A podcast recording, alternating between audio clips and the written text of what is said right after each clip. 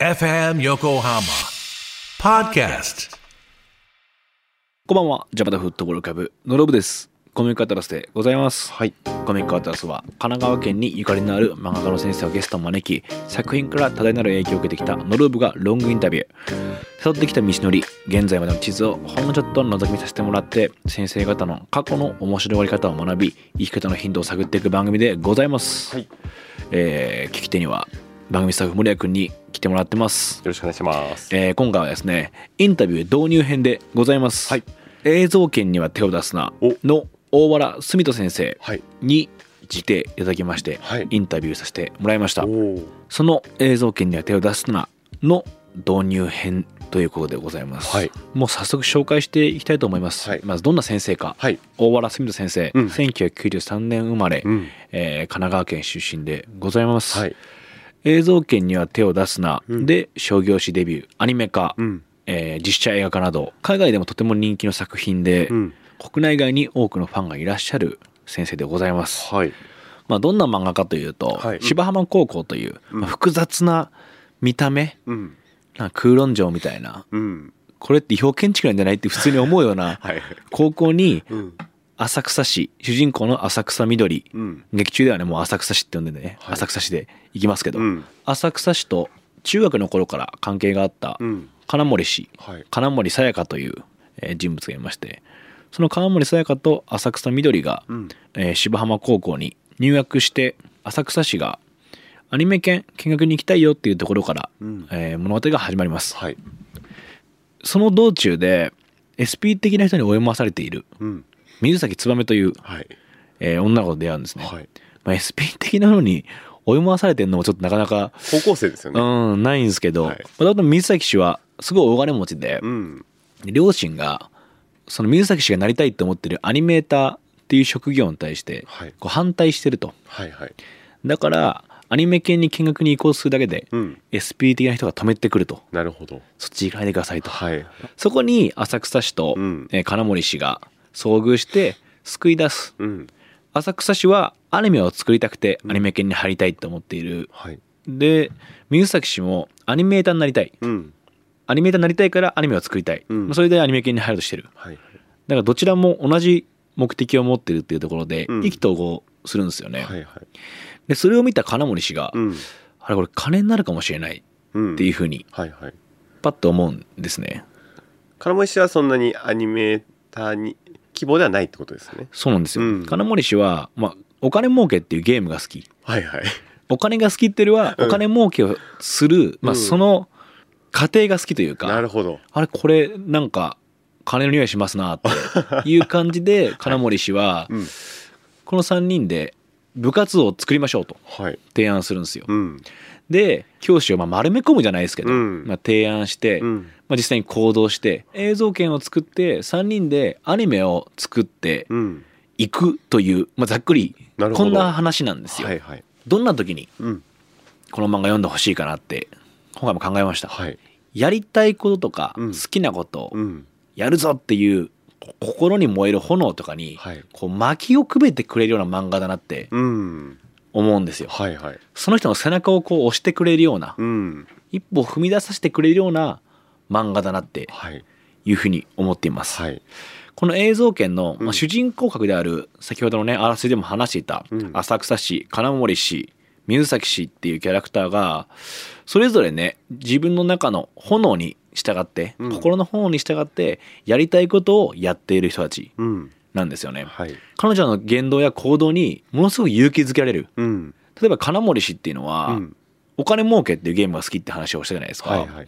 それはつまりやりたいことやりたい好きなことやりたい、まあ、実現するためにうん。どんな風に行動すればいいんだっけ？そのためにはどんな風に人に伝えればいいんだっけ？うん。そういったところをねこう金森氏やってくれてるんですよね、はい。はい。もう毎回見るたびに勉強になるなって、はい。うん、印象的なセリフはねこううんツイッターは遊びじゃねえんだよってうん。セリフありますけど、金森氏がこう制作としてる最中に、うん。まあ、ツイッターとかをずっといじってるから、はい。浅草市が「何遊んでんだ」みたいな話をするんですよ。その時に、えー金森氏が言うセリフですね。はい。はい。作っていく過程で人を巻き込んでいかないと、うん。誰もいない場所にはどんないいものを作ってもうん。人は来ないんだよと、はい。まあこのセリフが象徴するように、うん。カラモレ氏っていうのはもうプロデューサー気質で、うん。作品を見てもらうためにはやりたいことを実現するためにはうん。どうすればいいんだっていうのを教えてくれるようなうんそんなキャラクターですね。はい。で水崎氏水崎氏はアニメーターを志望するカリスマ読者モデルはい。なんですが、うん。水崎氏ってとにかくアニメーションを作るのに対してとんでもない熱量があるんですよね、はいはい。それはアニメを作るじゃなくてアニメーションを作るって言ってるんですよ。それは微細な動きうん。すごく細かい動き、アニメーションの中でただアニメを見てるだけじゃうん気づけないかもしれない。はい。でもそのアニメーターが描く絵の演技によってうん。そのシーンの伝わり方が全く変わってくる。はい。そういうすごく細かいすごく好きな人じゃないとうん。着目しないような箇所。はいはい。そういう箇所に水崎氏はうん。ものすごく感動していて、はい。ものすごくそこに熱を注いでいる。うん。そういったものって自分たちがやってる仕事でもここって誰にも気づかれないからいっかとか、うん。最後まで突き詰めなくなってしまったりとか、はい。作っていくうちに誰も気づかないし、うん。もういいよって、はい。ここもラフにやっちゃおうとか、うん。そういった時に水崎氏の行動とか言動っていうのが、うん。こう気づかせてくれるんですよね。これはいはい。一体誰のためにそんなことやってたんだっけ、うん。一体誰のためにそのこだわりを持っていたんだっけ？っていうことを思い出させてくれるというか、はいはい。象徴的なセリフがあるんですが、はい。大半の人が細部を見なくても、うん。私は私を救わなくちゃいけないんだ動きの一つ一つに感動する人に私はここにいるって言わなくちゃいけないんだっていうことを言うんですね、はい。この水崎氏のセリフっていうのはさっき話したような、うん。まあプロフェッショナルとしての姿勢もあるんですが、うん。同じようにこういう部分にむっちゃ感動してうん。最高だって思ってる仲間がここにいるよって伝えるためにやってるんだってそれはなんかうん。誰かの人生を豊かにしてる、うん。誰かの人生を変えてるかもしれない。そういうふうにこう思わせてくれる。はいで浅草市は好きなことできてるかなって思う時に浅草市を見ると忘れそうになったものを思い出させてくれる。うん。それで浅草市が実際にやりたいこと好きなことっていうのを形にしていく試行錯誤とかはい。えー壁に挑む姿っていうのがすごい勇気をくれるんですよ。うん。ある意味見て見ぬふりしてしまいそうな疑問とか、はい。えー葛藤っていうところを浅草市はまっすぐうん。ぶつかってくれるというかはい。そこに。でなんでなんだ？なんでこれ必要なんだとか、うん。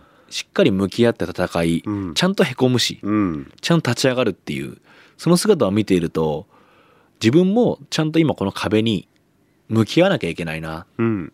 へこんでいいんだな、はい。ダメかって思っていいんだよな。うん。でも立ち上がればいいんだって思わせてくれる。はい。すごくその心の奥にある熱の源流みたいなのをこう具現化したような人だなっていうふうにうん。思うんですよね。はいこの3人の主人公うん。姿とかこの3人の主人公が影響し合ってる姿を見ると今自分がやりたいこと好きなことうん。そういったところの炎が持続できるというか、うん。もっと燃える。はいはい。でちょっと頑張ってみようかなと思える。うん。でまだやりたいこと好きなこと見つかってない。うん。そんな人にもやりたいこと好きなことをするってことはこんなに楽しいことなんだよ。うん。そんな風に思わせてくれる。うん。この漫画にはそういう気持ちにさせてくれるうん。3人のキャラがいるからはい。試しに読んでみてくださいませんかと。うん。で読んでみたら3人そして大原先生が作る映像圏っていう世界が、うん。まあこれそれはそれは楽しいんですよ。はい。シンプルに楽しいんです。そうですね。うん。うん。ニヤニヤするし、うん。ドキドキもするし、はい。その中で自分の悩みとか、うん。自分の考えてることっていうのが少し前に進むとか、うんあこれでいいのかなって受け入れたりすることができたり、はい。まあ、救われる瞬間っていうのが何度もあるうん。漫画かなっていうふうに思います。はい。なのでね、ぜひインタビューを聞く前にはい。映像機には手を出すな、はい。読んでみてください。はい。まあ、手を出してほしいですね。そうですね。まあこのジョーク何百万回売れてんだろうね。そうですね。ああ、やってしまったか、今。やってしまった、はいもう絶対言っちゃいけなかったですね。絶対言っちゃいけなかったか。はい言っちゃいましたけど。言っちゃいましたね。はい。でも本当に手を出してほしい作品なんですよね。うん。ぜひ映像機には手を出すな。読んでみてください。はいそして次回からの大原先生のインタビュー。はいこちらもね、めちゃくちゃ面白いんで、はい楽しみにしていてください。はい